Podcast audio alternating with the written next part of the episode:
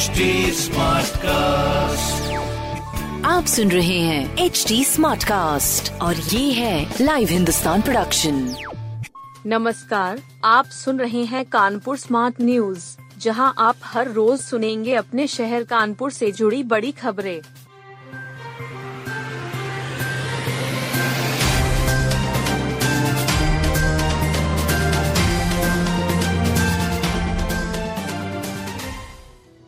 बिकरू कांड में आरोपित खुशी दुबे की जमानत मंजूर।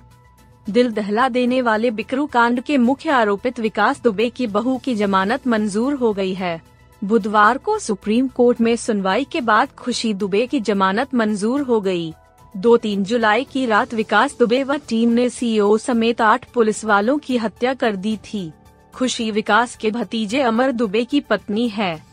हत्याकांड से चार दिन पहले ही उसकी अमर के साथ शादी हुई थी।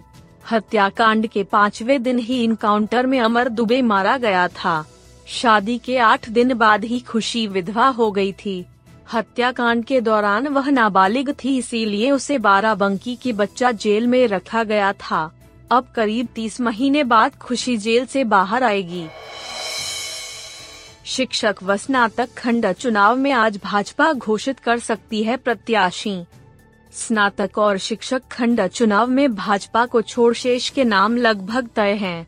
भाजपा स्नातक में सहमति बन चुकी है। केवल घोषणा होना शेष है।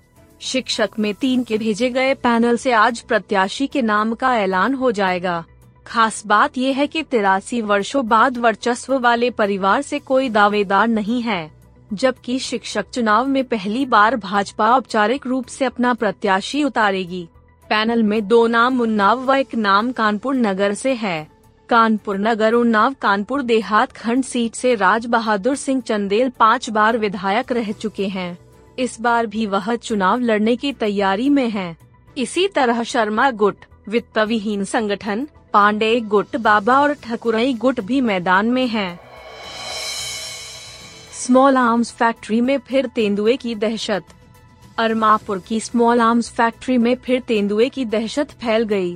फैक्ट्री के इंस्पेक्शन असेंबली में खून के निशान पाए गए हैं। सिक्योरिटी गार्ड की माने तो तेंदुआ किसी का शिकार कर जंगल में खींच ले गया है। वहीं वन विभाग और पुलिस ने इस घटना से इनकार किया है।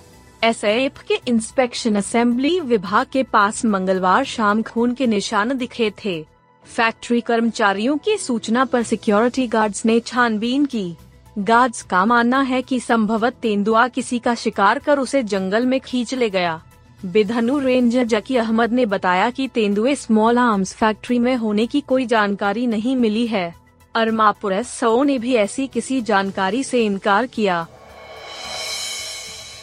सीबीएसई की प्रैक्टिकल परीक्षाएँ 14 तक पूरी कराने के निर्देश।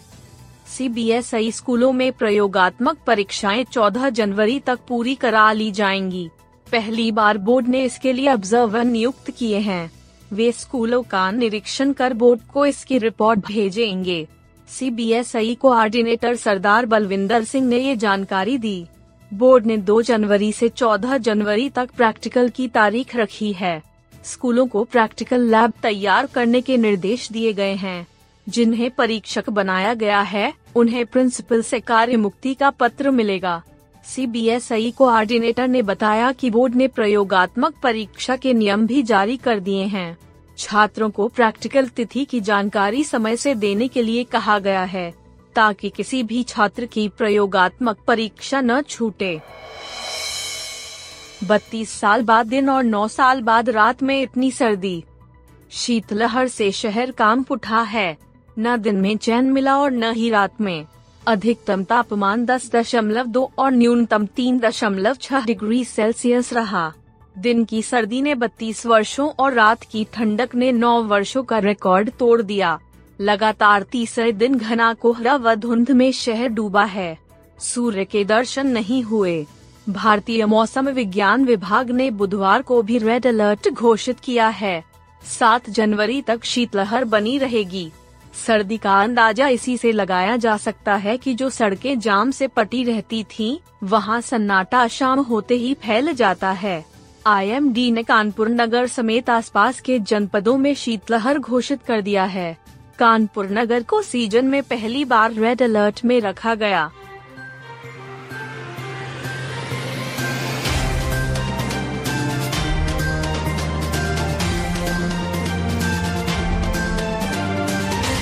आप सुन रहे थे कानपुर स्मार्ट न्यूज़ जो की लाइव हिंदुस्तान की प्रस्तुति है।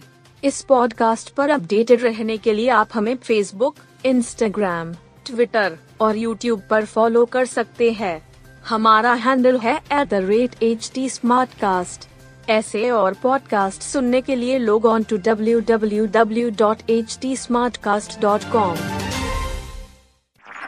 आप सुन रहे हैं एच डी स्मार्ट कास्ट और ये था live Hindustan production smart Smartcast.